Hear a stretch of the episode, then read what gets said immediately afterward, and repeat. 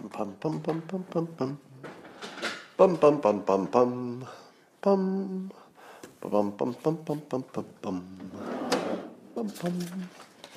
Hey, good morning. Come on in. What a great day. Yeah, today's a great day. I feel as if sometime in the next week, maybe two weeks, there's going to be some really good news. Like really good news. I can feel it coming. Sometime in the next two weeks. Oh, we'll have plenty of bad news. But I feel like there's something big coming. Maybe something medical, maybe something better. We'll see. But while we're waiting for that, we could enjoy the simultaneous sip, and all you need is a cup or a mug or a glass, a tankard, chalice or stein, a canteen, jug or flask, a vessel of any kind. Fill it with your favorite liquid. I like coffee. And join me now for the unparalleled pleasure, the dopamine hit of the day, the thing that makes everything, including the coronavirus, better. It's called the simultaneous sip, and it happens now. Go. Mm. Yeah.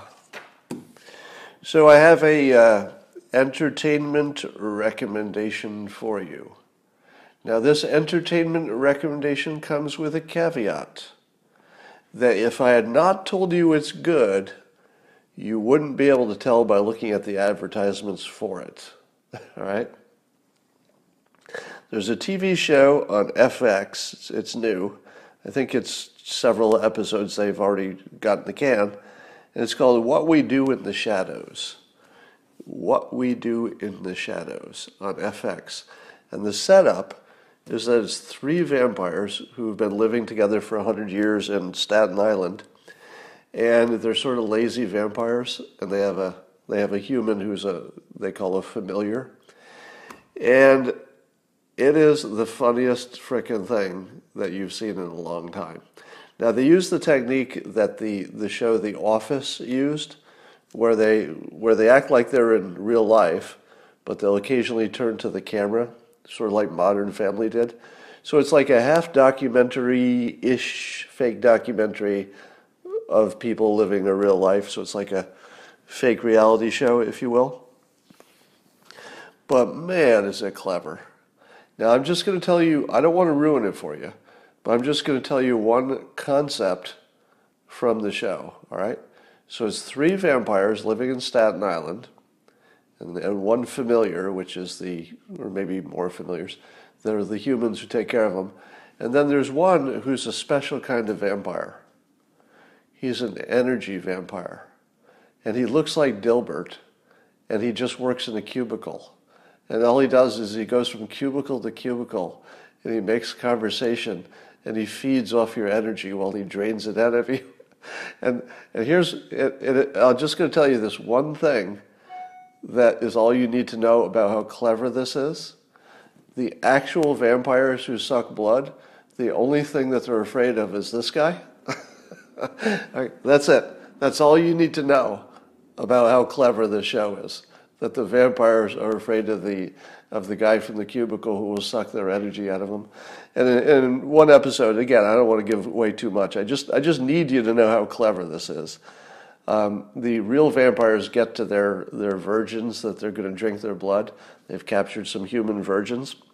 And they find their human virgins by having their familiar uh, join uh, live action role playing groups where he, where he recruits all the virgins for, for the vampires to, to suck their blood, because I guess virgin blood is uh, extra good.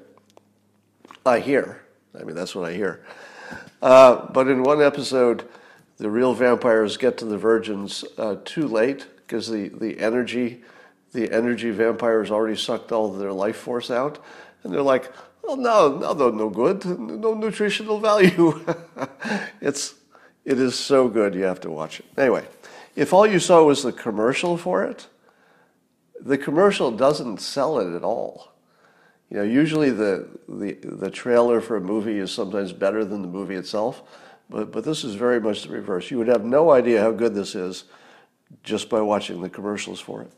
All right. Uh, there is still a big mystery for me in why we're not hearing more about this Michael Moore backed documentary, Planet of the Humans, because it pretty much debunks uh, the green energy um, whole field. How is that not a gigantic story that's the only thing we can talk about today? I mean, besides coronavirus, it would be the second biggest story. But how is that not getting more attention? Is there something going on here that I don't understand? Somebody pointed out that even Fox News is not hammering on this as much as one would expect. You would expect that they would be talking about this nonstop. But, and, and I know it's been mentioned, I'm pretty sure it's been mentioned. Um, I think it was mentioned by, on the five, probably, at least. But uh, whether or not it's been mentioned, wouldn't you expect, and, and it's been mentioned on the website, of course, Fox News website, but shouldn't this be like the main story? I feel, I feel like there's just something missing in all of this, and I don't know what it is. One thing missing was, of course, talk about nuclear power, that this, of course, brings up that question. But there's just something going on, and I don't quite understand it yet, about how we're dealing with this story. It could be that people just can't wrap their heads around it. It could be that it's so mind destabilizing to think that Michael Moore may have killed the Green New Deal, because he, he did. He killed the Green New Deal. It might be that people just can't wrap their heads around it. And so we just talk about the things that are easier to talk about. I don't know. Something's going on. Um, I hear that in phase one of the reopening plan that the government has put together, that apparently there were some you know friends and lobbyists and stuff who got included in the first phase uh, that gyms could reopen. So gyms would be in the first phase of reopening if certain requirements were met by, by states. Now, this raises a question because one of only one of two things can be true. So you decide which of these things are true. Uh, I would like to warn you that if you have children who are already awake, probably not, but they should not listen to this next part. There might be a curse word coming up. I think only one today, so if you want to get past this one, you'll probably be okay after that. But there are certain topics that can only be expressed with an obscene word, and it's coming up. So there are two possibilities with the, to explain why gyms are included in phase one. Number one, everything we've ever been told about how coronavirus spreads is wrong. Because that would make sense, right? Because a gym is really a place where people go to breathe hard and uh, expel water droplets in a variety of ways. So if you were to design a place that would have the maximum spread of coronavirus, you'd say, well, I don't know, let's put people in close proximity. Uh, we'll make them sweaty, you know, we'll get them nice and moist on their hands and stuff. Um, and then we'll have them exercise hard, breathing hard, and stand close together. Uh, use the same circulation system, um, and make sure they touch a lot of the same things, you know, all the equipment and stuff. So that's what we'll do. We'll build a system that maximizes the spread. Wouldn't it look like a gym? So here's my swear word coming up.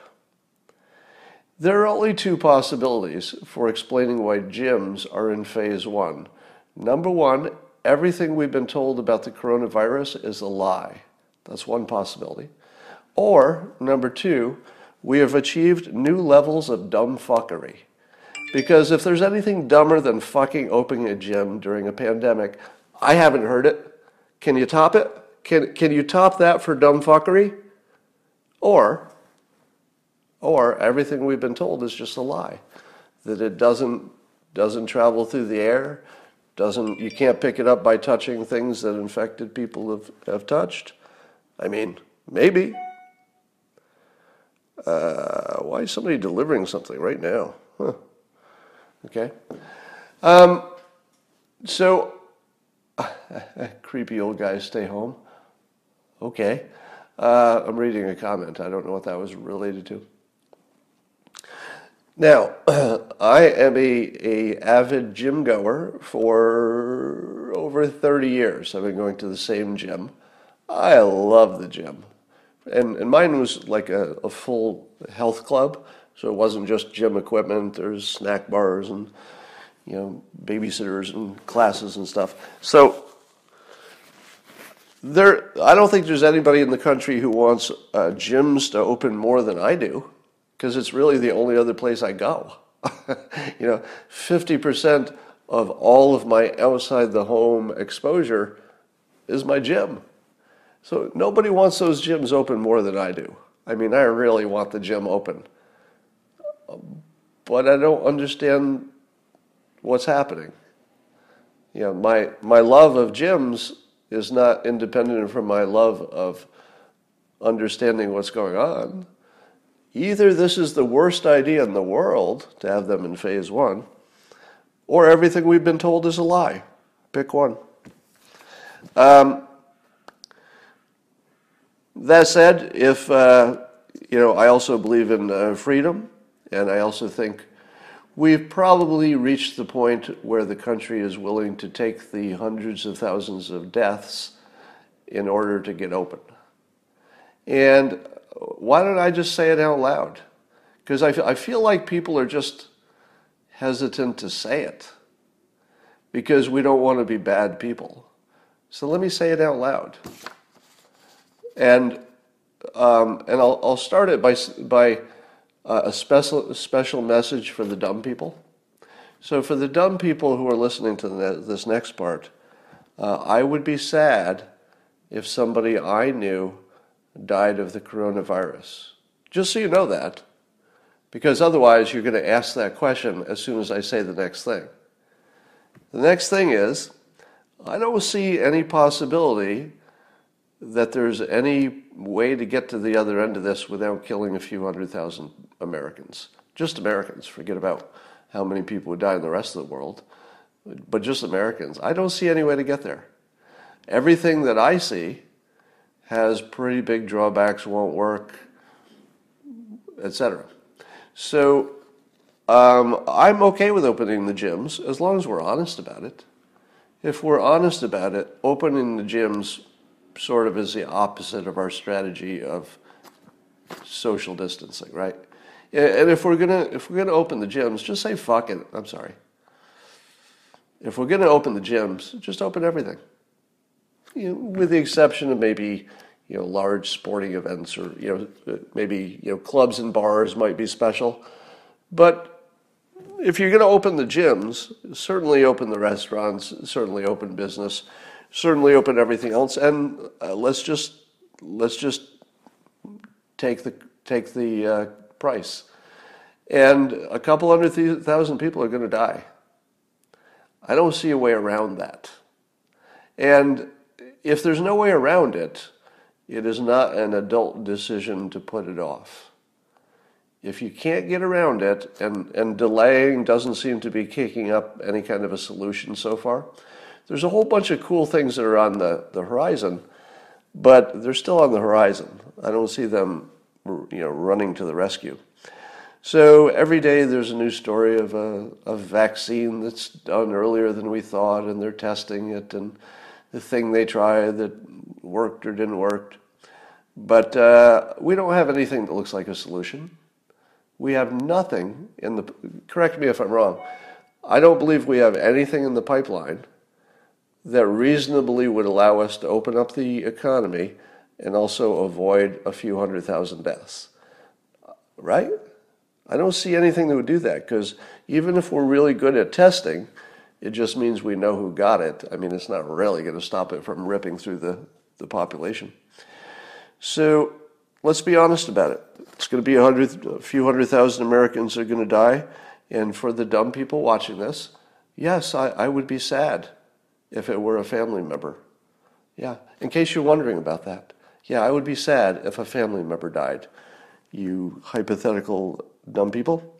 All right, there's a story about uh, Dr. Rick Bright. And because the, the simulation loves us and wants to entertain us, this doctor's last name is Bright. His first name is Rick, which is, of course, short for Richard. What's the other nickname that people named Richard have? Sometimes they're called Rick. Sometimes they're called Rich. Sometimes Richard. Sometimes Dick. So Dick Bright, um, he uh, he issued a statement saying that talking about how he was removed from his position as director of the Biomedical Advanced Research and Development Authority and the HHS deputy assistant. Okay, it's all too boring what his job title was. But he says that he was removed because he kept saying that hydroxychloroquine should not be promoted because it was not uh, had not gone through the proper testing for effectiveness more than safety, I would think. And he was uh, demoted or basically moved to another part of the government where he would be less trouble. And this story was presented as though he was sort of a whistleblower. They didn't use that word, but it was presented that way. He's sort of a, a brave whistleblower who's complaining about how his expert advice was not being taken seriously and he was demoted for it. But I read his story. I mean, I only read his side of the story without even seeing the other side of the story, which is even worse. Uh, just reading his side of the story, I concluded I would have fired him. I mean, I wouldn't even, I don't even know if I would have reassigned him. I think I would have just fired him. Because everything about this guy looked like he was quite a, quite a Richard, if you know what I mean. And he looked like he would be impossible to work with. And he seemed to think that it was his decision about risk management, where I remind the world that risk management is the boss's job. Risk management is not the expert's job. The expert is to inform the boss of the risks if you do this or that. They're information. They are not in the risk management business directly, it's the boss. The boss in this case being Trump. And if Trump decided that everything he'd seen made a good risk management decision to, let's say, promote the hydroxychloroquine presumably in combination with azithromycin and zinc, because that's when, at least anecdotally, that's when it seems like it works. If the president made a risk management decision, it's his to make. It might be right, it might be wrong, but it's only the president's to make after he's gotten input. And you have to fire people who don't understand that. Certainly, if you were in the military, you would be demoted or fired or reassigned right away. If, if, if, you told the, if you told your boss your opinion and you fully expressed it and you know he heard it, and then he makes a decision that's not the one the way you would have gone, so, so that's how it works. The president is including other considerations, which maybe Mr. Richard Bright, Dr. Richard Bright, did not uh, have as his priorities. All right. I'm loving the story about the president uh, tweeting his orders. I don't even know if he told the military or he just tweeted it. I assume he told the military too, but he could have just tweeted it. That uh, the military has uh, permission basically to blow up the Iranian gunboats that are hassling them. Now, I'm so interested to know how this plays out. Number one, does that really mean that our U.S. Navy is going to just blow up those ships if they get near? Probably not, right? Because if you're the captain of the ship, you're you're probably going to be pretty flexible, and you're not going to blow up a, an Iranian boat because it's killing people. I mean, you you don't kill people just to make a point. You know, you need a better reason. So, will the Iranians just sort of back up a little bit and say, we're not touching you, we're not touching you, we're just in the area, and, and try to try to game the system and find out where the where the limit is? Or will they just say, uh, I think we better stop doing this? Because they haven't blasted one yet, right? Somebody says Trump is a con man. All right, I'm going I'm going to block you for coming into here and saying Trump is a con man. It's not because I disagree with you or because I agree with you. Completely irrelevant. It's just that you didn't pass the Turing test. So to be a guest and to comment here, you have to at least pass the test that it doesn't look like a, laundry list of common phrases have been messaged out in order. It should show some kind of human thought, possibly connected to the topic. But if you just say, Orange Man bad, you haven't passed the Turing test. Because I could write a program pretty easily. I could, I could use uh, the basic language, you know, print, quotes, Orange Man bad. So a computer can do what you're doing. It can say, Trump is a con man. But why would I do it? What would be the point of it? So you will be uh, sent into the. Oh, I lost you. Damn it. This is this interface lost you. But anyway, if I see you again, I will uh, block you for that. You have to show some signs of being a human being. That's like a minimum. If I don't, if I can't even tell if you're human by your comment, maybe I would like less exposure to you. Um, Nancy Pelosi was speculating on a public interview that uh, Putin must have some blackmail material on Trump because it's the only thing that explains it. Now, shouldn't she be removed from office for that?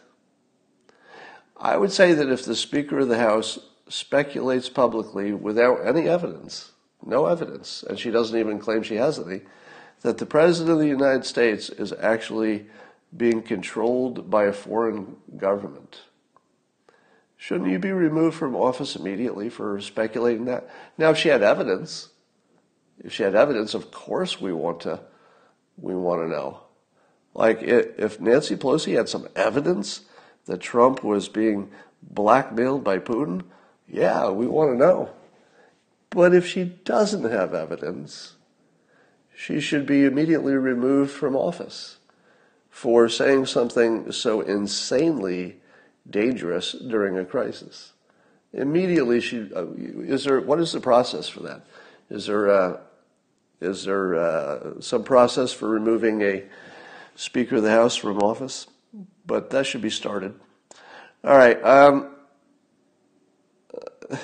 so Fox News is reporting that in 2012, it was first reported in 2012, so this is a story that's sort of been around for a while, that uh, Joe Biden um, was Osama bin Laden's uh, preference for president. so apparently, the reporting is that we have some intelligence that bin Laden was trying to get somebody else in Al Qaeda to assassinate um, President Obama when he was flying over to the Middle East, I guess, and also uh, Petraeus, and that bin Laden, his reasoning was that he really wanted Biden to become the president because Biden is, quote, totally unprepared for that post, which will lead the U.S. into a crisis.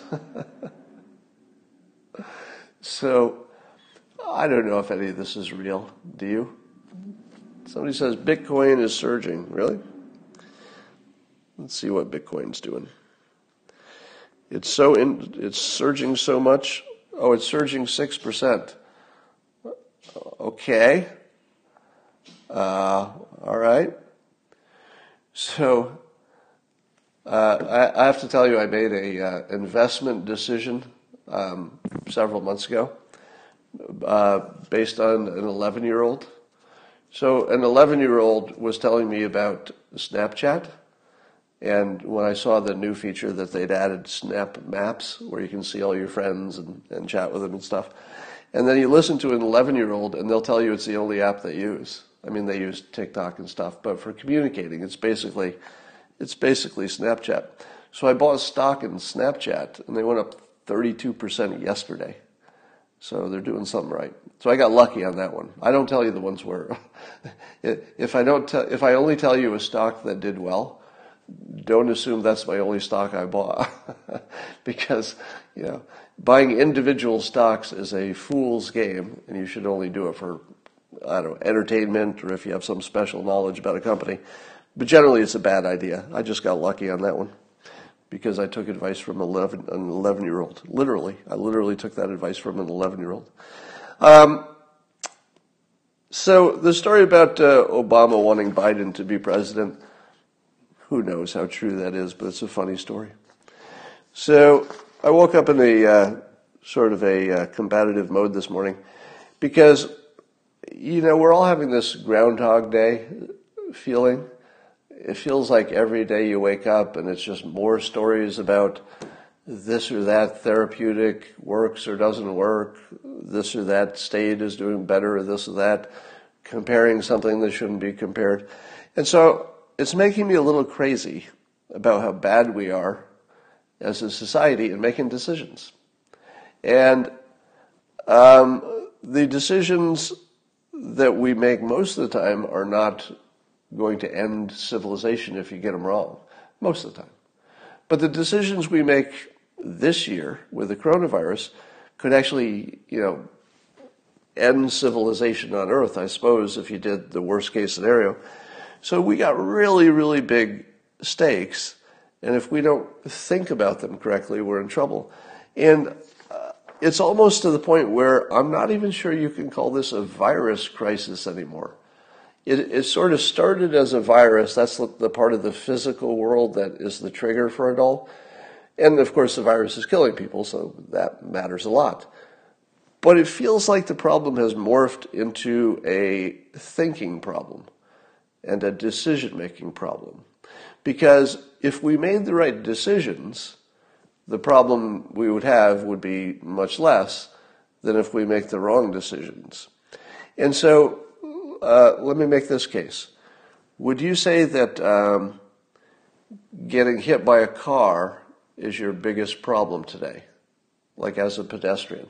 Would you say that's your biggest problem? And the answer is no. No, you wouldn't say that's a bigger problem. And the reason is because you know not to make the decision to walk in front of a car. So if your decision making is, is good, I think I will not walk in front of a speeding car, then you don't have to worry about the physical part. Because the physical part didn't change. It's still a car, still speeding down the road, but you made the proper decision. I think I will not walk in front of that car. Okay? And so it is with the coronavirus, except that the right decision is a little less obvious than walking in front of a car. There is a right play. We just don't know what it is. And if we're not good at thinking, we're not going to find it.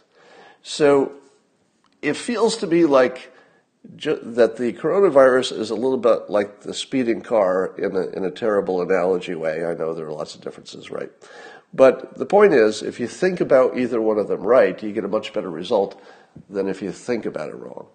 And when I wrote my book, Loser Think, which was tips on how to think better on the internet, basically, um, I didn't realize how timely it would be. Because loser think could actually destroy civilization. And a lot of it has to do with making bad comparisons. And let me tell you a few of them that are happening today. So there's a, a writer named Alex Berenson who's getting a lot of attention because he's he's being um, somewhat of a contrarian um, about the press about coronavirus, and his position seems to be that the that it's an overstated problem and that maybe the hysteria is the bigger problem than the virus, and maybe we should go back to work. Um, that sort of vibe. So he's on the on the maybe it's overstated get back to work side of things. But the real problem is not the virus in his case. The real problem is how he thinks about it. And then people who don't know the difference think he's thinking about it right, and so they agree with him. Here's what he said today after I had tweeted uh, tongue in cheek that it would be another day of comparing the wrong things. And he, he tweets a New York Times story, and he says they'd be more credible if they mentioned that uh, only New York City and maybe um, New Orleans and Detroit have had serious problems. Now, his point is that the New York Times should carve out, and I would, I would agree with this point, that whatever's happening in New York City and the other hotspots is entirely different from what's happening in the rest of the country. And then I say, so? So? What do you do with that? Now, I think what Alex Berenson is suggesting we would do, and I, and I hope that I'm getting this right, is that he would suggest that the places that are not like those hotspots um, are probably ripe to be reopened soonish because there's something different about them. Well, one of the things that's different about them is that they're earlier in the cycle. So he's making the mistake of comparing what they are now with what they would be if you stopped mitigating, as if those would be similar. The entire point of it is that if you opened up now, you would have uh, an outbreak of massive infections, and it would become more like New York City.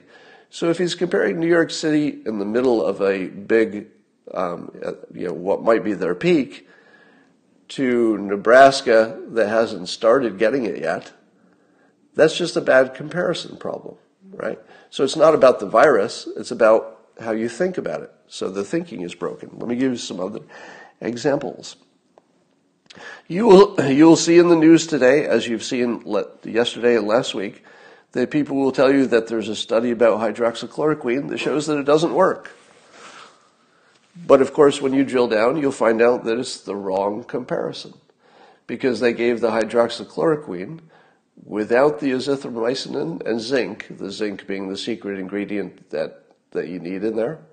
So they would, they would test it without that and they would give it to people who were already ready for a ventilator when basically it's too late.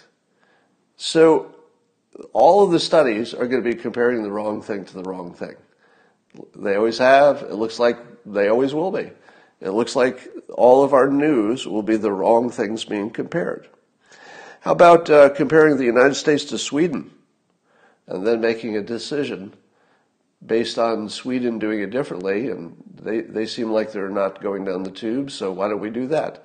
Well, how about because the United States and Sweden have too many differences? And how about we don't really even know how many people are uh, infected? We don't know if the testing is just as good. We don't know if Sweden will have a good result in the long run. We don't know anything about Sweden, except that it's so different. Of course, we expect that they would be having a different experience. But what does that tell us about us? How, uh, did you go to your summer cabin? What? You didn't go to your summer cabin? Well, if you'd lived in Sweden, about half of them have a summer cabin. So is it easier to socially isolate when half of your public has a summer cabin? And also, apparently, half of the public, I'm not sure if this is true, but I read it, half of the public in Sweden is living alone and they don't have the same kind of density we have. So you'll see more of those comparisons. Um, how about uh, how about everybody saying that uh, if we have some temporary tracking of people and some temporary restrictions about going to parks and stuff, that uh, we're clearly slipping into Nazi Germany? You're going to hear a lot of that today. To which I say, you know, coughing into your elbow is obviously a slippery slope to the Holocaust, right? Because coughing into your elbow is just giving in to the fascist demands of your overlords because you want to cough in the air. You just want to go, kuh, kuh. You don't want to be told you got to cough into your elbow. Because if you start giving in on the little stuff, and it's like, okay, I'll cough in my elbow. That's not a big deal. The next thing you know, they're going to be tracking you. And then after that, they round you up and they murder you. It's, it's obvious. Boop, boop, boop. ABC. So if you're coughing in your elbow, that's, uh, you're only two jumps away from Nazi Germany. You're going to hear a lot of that today. And yes, I'm kidding if anybody's coming in here late. Um, now let's also compare um, Trump's diplomatic public statements about President Xi to how you and your friends would talk about President Xi in private. Because if you were in private and it was just you and your friend, you'd probably say something like, Well, that Chinese government is a murderous regime, and President Xi is a terrible dictator, and he's taken the organs from dissidents, and he's rounded up Uyghurs and put them in prison camps, and he's killing Americans with fentanyl. That's what you'd say to your friend. Yeah, you'd say that quite honestly to your friend privately. But if you're the President of the United States and you're trying to avoid economic meltdown, you're trying to avoid a nuclear confrontation, how might you talk about the person that you need to negotiate with? Might you be polite? Yes, you might. Might you be respectful even if you don't feel it on the inside? Yes, you might. So let us not compare how the president treats Putin in public, or President Xi in public, or Kim Jong un in public. Let us not compare that to how you would talk privately to your friend about these same topics. Bad comparison. Um, are hospitals anywhere overwhelmed? Okay, so that's an example of loser think. Uh, I won't call you out, but whoever said, Are hospitals overwhelmed? You know what's wrong with that, right?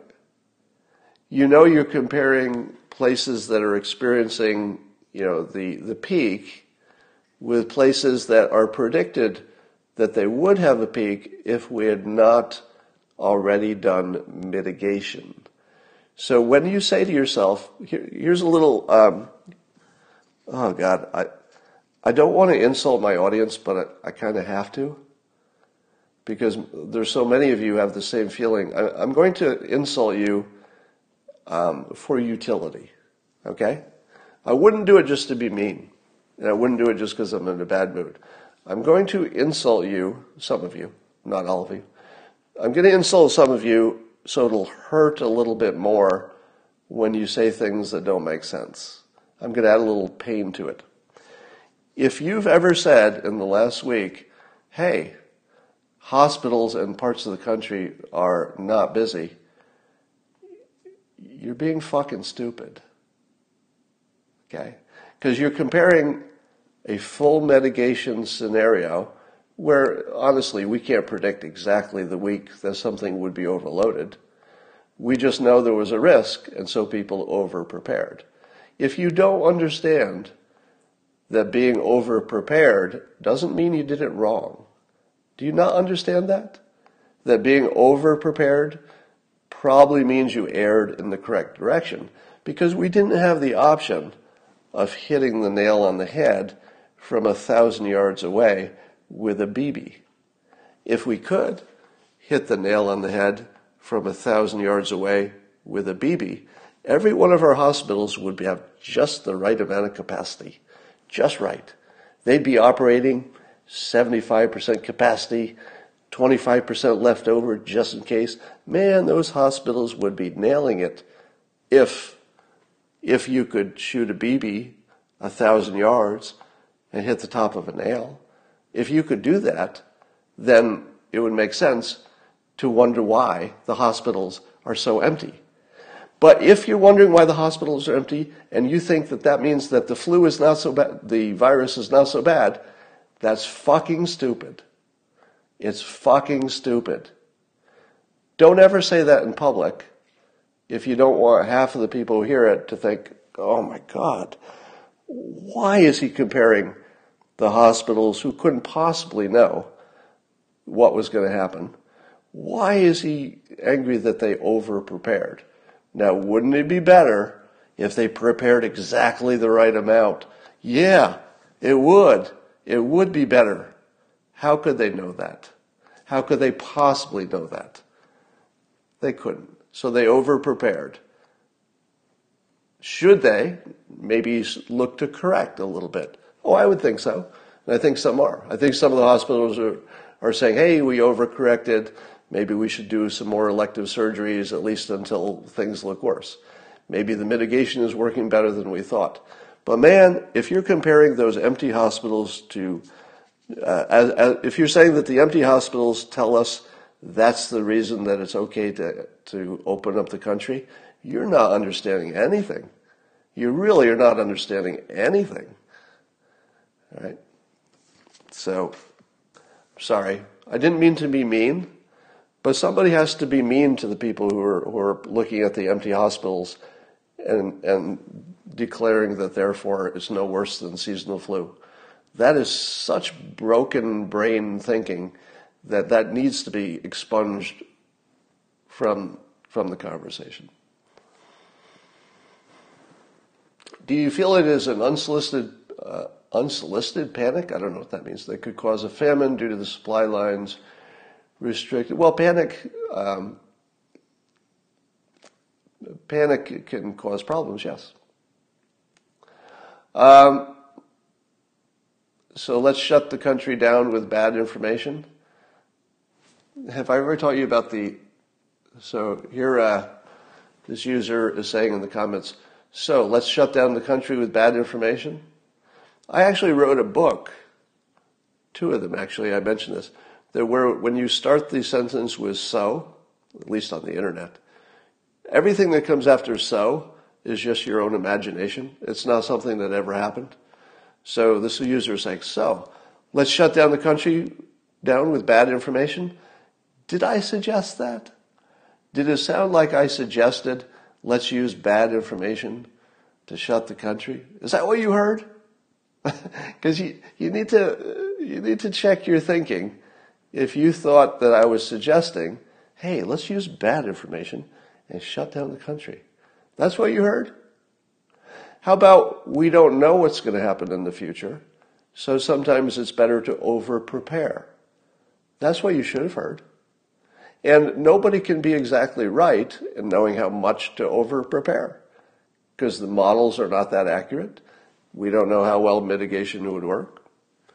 And maybe you adjust. It's probably time to adjust, but it cannot be said that it was a mistake.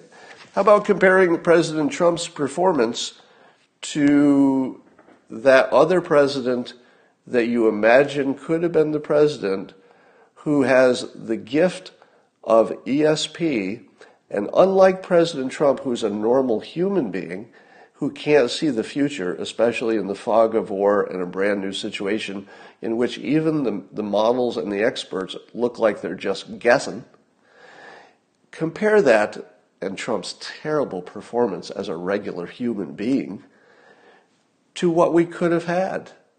For example, we could have had a Joe Biden, we could have had a Hillary Clinton, and they have the gift of hindsight, meaning that if they know what happened in the past, they can also know what will happen in the future. It's an amazing power, and regular humans don't have it. But they could have made all the right decisions. And why can't we have one of them? Why can't we have a magic president? I mean, really, why did we make such a big mistake and elect a human president with the inability to see the future the inability to make all the right decisions when there's no data that is reliable. Why can't we get the president who's magic? I mean, every time I look at our normal human president, I'm so disappointed in him not being magic when it's obvious we could have had a magic president who would know what to do even when it's unknowable. Come on, give us a magic president. All right, well, I feel like um, I'm exhibit A of uh, how this lockdown is not good for our mental health. Um, are you having the experience where um, you'll have bouts of anger? And the anger doesn't seem to be necessarily related to what's happening around you. You know, you can certainly make the case why you should be angry, but you can always make that case. You can always be angry. You know, being angry is sort of a choice you know, you, you can decide how you feel about stuff, and that's really up to you. And, you know, there, there's a morning like this where I, I just open up Twitter and I just fly into a rage because I think I might die because people are bad at comparing things. And I've, I've always thought that, you know, we're all going to die, right? Well, I mean, I might be immortal in the sense that I'll become a, a computer entity uh, someday in the cloud. But my physical body, you know, it's going to die. And one of the things I think about is I don't want to die in a dumb way. You know, imagine one of the reasons I, I'm not a rock climber is because what I think about, if I think about, you know, that dangerous job of being a, a free, free rock climber with just your fingertips and, you know, there's nothing holding you up there.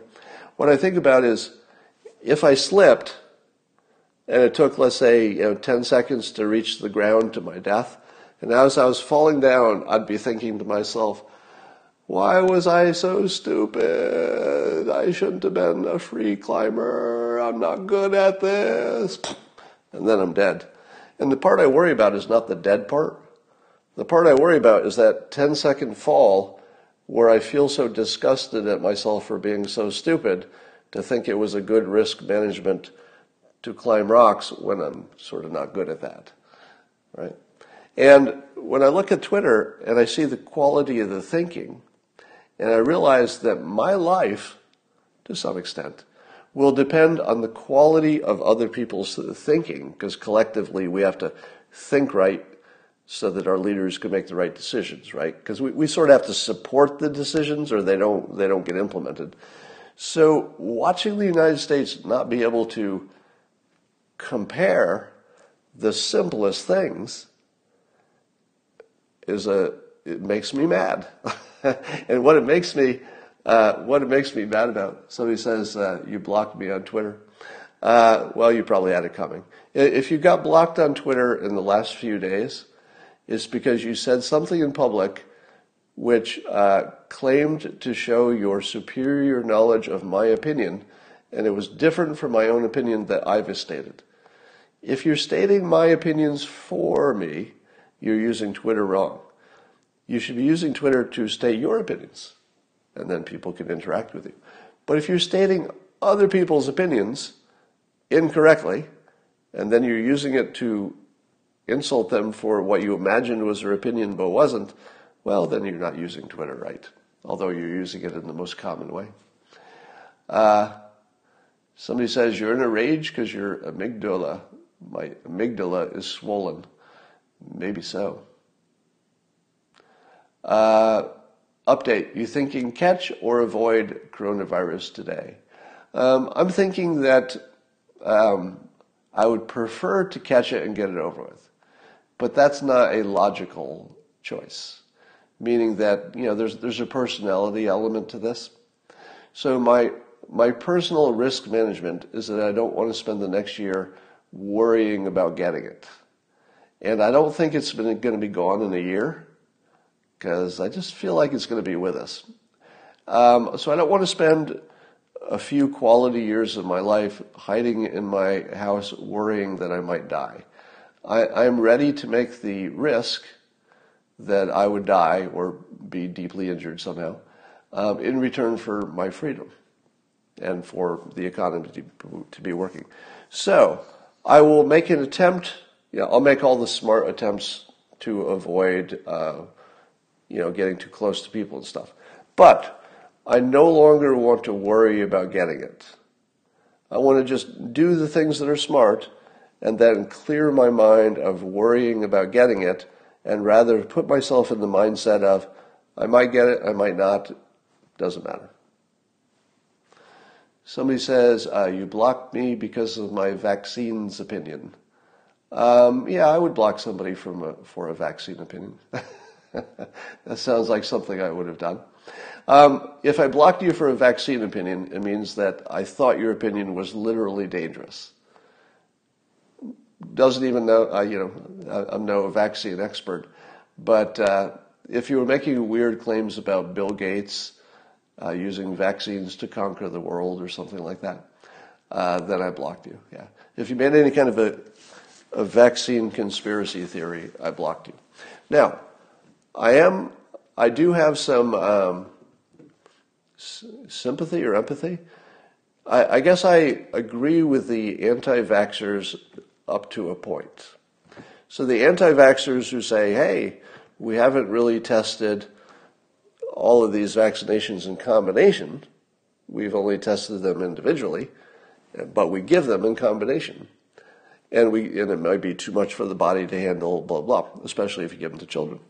Now, I, I don't know if that's true.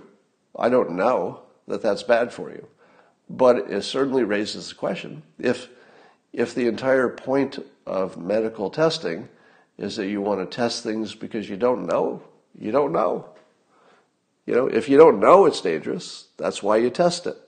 But we're giving massive combinations of vaccines to kids, and we've never tested the combinations.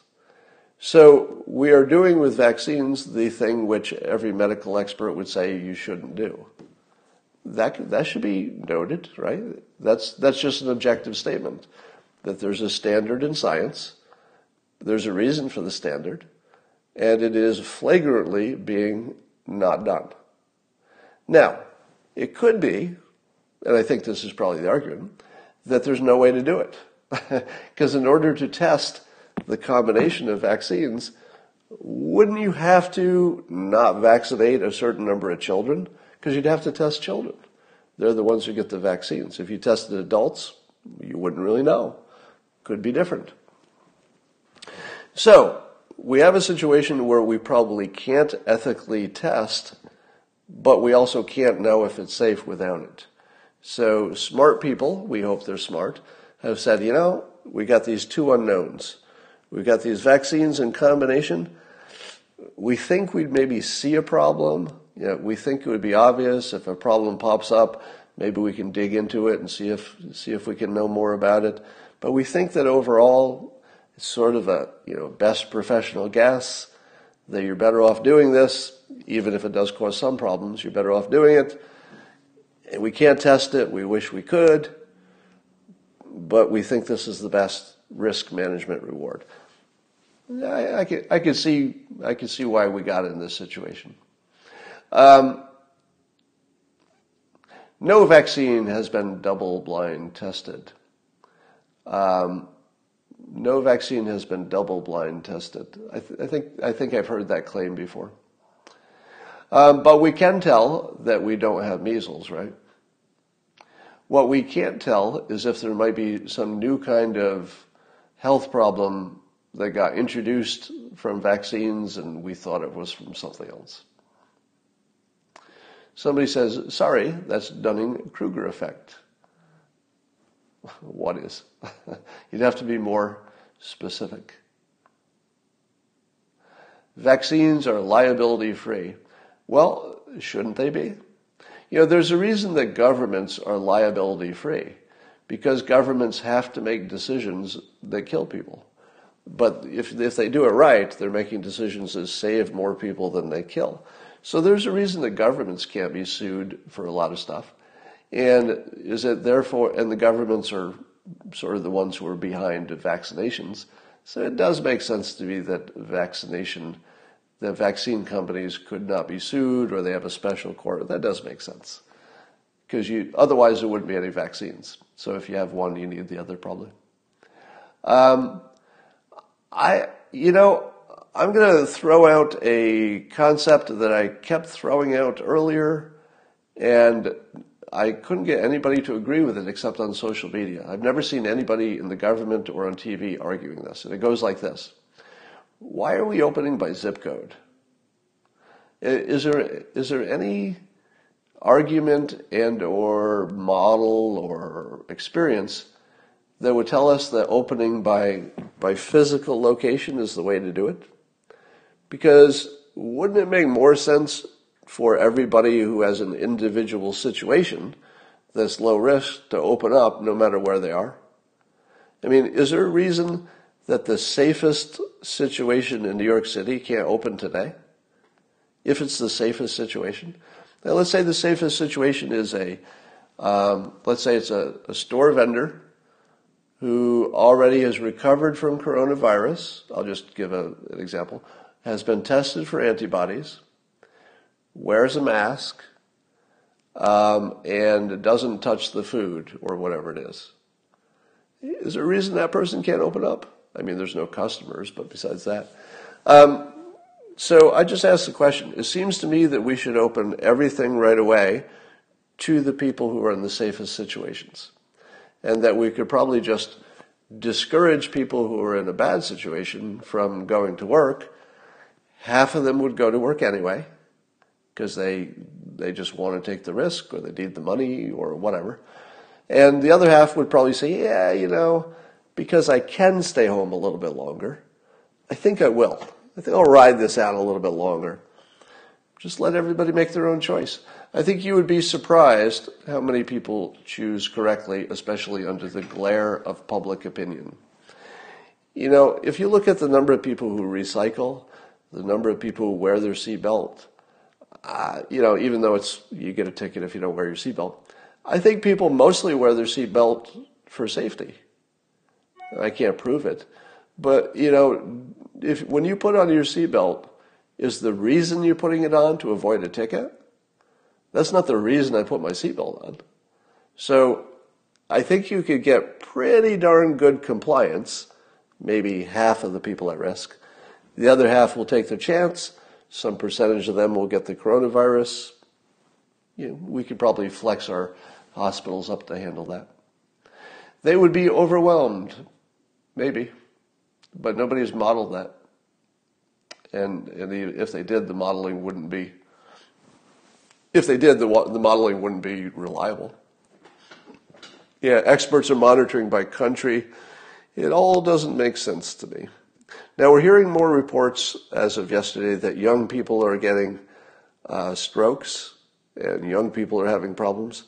You know what I'm starting to wonder about? I'm wondering if the reports about young people dying from coronavirus are uh, either well, I'm sure it's true, first of all. But since it's so rare, it makes me wonder if it's foreign uh, influence. Because if you were if you were China or Russia and you wanted to mess with the United States, um, what messages would you want to reinforce? Well, if I were Russia or China and I wanted to mess with the United States, I would say it's killing children too. It's killing young people too. The reason I would say that is that then we won't open up the longer we believe that it also kills young people, and frankly, we just care more about young people, you know, children, um, it feels like disinformation. It's what it feels like. Um, which is not to say that young people are dying, but they're probably dying at such a small number that it would only make sense for that to be a national story if you were in the disinformation not, it's not disinformation, but if you're in the business of trying to ruin the United States, that would be the story you'd push. So I got my questions. What are the sources of that story? Um, and New Jersey hasn't hit plateau yet. Um, most of you know Tony Heller, who's uh, famous for his uh, skepticism about climate change. And he came after me yesterday. I ended up blocking him because he, was comparing things poorly. And what was what was his argument? Oh, ah, now I'm forgetting his argument. But he had a terrible comparison, and uh, he got blocked for that. Um, Elizabeth Warren's brother has died of COVID. Did that really happen? Well, that still hasn't satisfied my. Uh, somebody in the comments said that. I don't know that that's true. Somebody says the asthma vulnerability was debunked by Washington University School of Medicine. I would love to see that link because I have a suspicion. You probably, I think that's the reason you told me that, is that I'd expressed a suspicion that asthma wasn't the problem that people said it was. And the reason that I'm suspecting that, and certainly don't take your medical advice from me, that's your warning. The reason I suspected that is that the the way the lungs were uh, responding under coronavirus was weird, meaning that their oxygen level could be down to like you know 50 or 60, and they could still be walking around when they should be dead. So there was something about how it was affecting the lungs that wasn't you know, the, the straightforward way you'd imagine. And then there was also the report that smokers were doing better, not worse, which also makes me think, okay, whatever this is, it has a very unique way it works on the lungs, and it could be that that unique way it works just doesn't interfere with asthma, doesn't make it worse. So I was at least speculating that we would have known for sure if asthma was a was a death sentence if you got coronavirus because we would have enough data by now. So the dog that wasn't barking is after all these cases of coronavirus, I was seeing the list that always had asthma in it would sometimes not have asthma in it anymore. So remember the, the list of things that would kill you would be like, you know, overweight, uh, heart problems, high blood pressure, diabetes, asthma. And then suddenly I would notice the list would just, asthma wasn't on the list anymore. And smoking fell off the list too. Have you noticed that? Remember in the early days, smoking was, you know, if you're a smoker, you're pretty much dead. And then apparently that's not the case, right? I, I, we don't have confirmation on that. But there was that one study that said that smokers actually did better than non smokers. Could be because the smoke interferes with the ability of whatever to get into whatever. So it could be just an oddity. But um, and then today I was seeing that uh, almost everybody who is dying in New York City had some pretty serious health problems, and diabetes seems to be a big one. So diabetes is sort of moving up the charts, along with you know uh, heart, heart and blood pressure problems. So it's starting to look like diabetes, uh, weight, and cardiovascular are the biggest risks. Somebody says you have a, a blood oxygen saturation of 60. Wow. Uh, I didn't know you could survive that in normal situations. Um, somebody says 10,000 deaths in the U.S. are from nursing homes. Yeah. So, if it turns out that smoking and asthma are not actually the death sentences than we thought, I'm really going to want to open up the economy even more than I do. All right, maybe the smoke going into the lungs kills the virus. I don't know. I, I saw a story the other day about a company, and I think I interpreted this correctly. But see if maybe somebody can confirm this. I thought it was a company that was developing a far UV light that kills viruses that would actually be like a ventilator that you would stick into the lungs and then turn on the light. And the idea was that the UV light, literally shining in your lungs, might kill enough virus to, to give your immune system, uh, you know, a little bit of a boost, you know, on its own. I mean, it wouldn't boost your immune system; it would just let your immune system do what it was. Um, I don't know that vaping is good for you. Something tells me vaping is a whole different situation insulin receptors, somebody says, is the issue. Um, all right, so that's about all I have for today. I'm going to talk to you tonight. Um, diabetes and high BMI. You know, I say open up the country to everybody who uh, who is under 60 and doesn't have heart problem or diabetes. Let's just go for it. I'm ready to just go for it. Now, of course, you know, maybe the hotspots need to do something differently. But in my neighborhood, my neighborhood doesn't seem to have a problem. And if it if it became a problem, I think I'd probably still be okay with it. Because those are the risks. Um, is it clear at this point that all of our problems are from huddling people indoors? it does seem like that's the big problem. All right. Uh, I'll talk to you tonight. You know where to find me.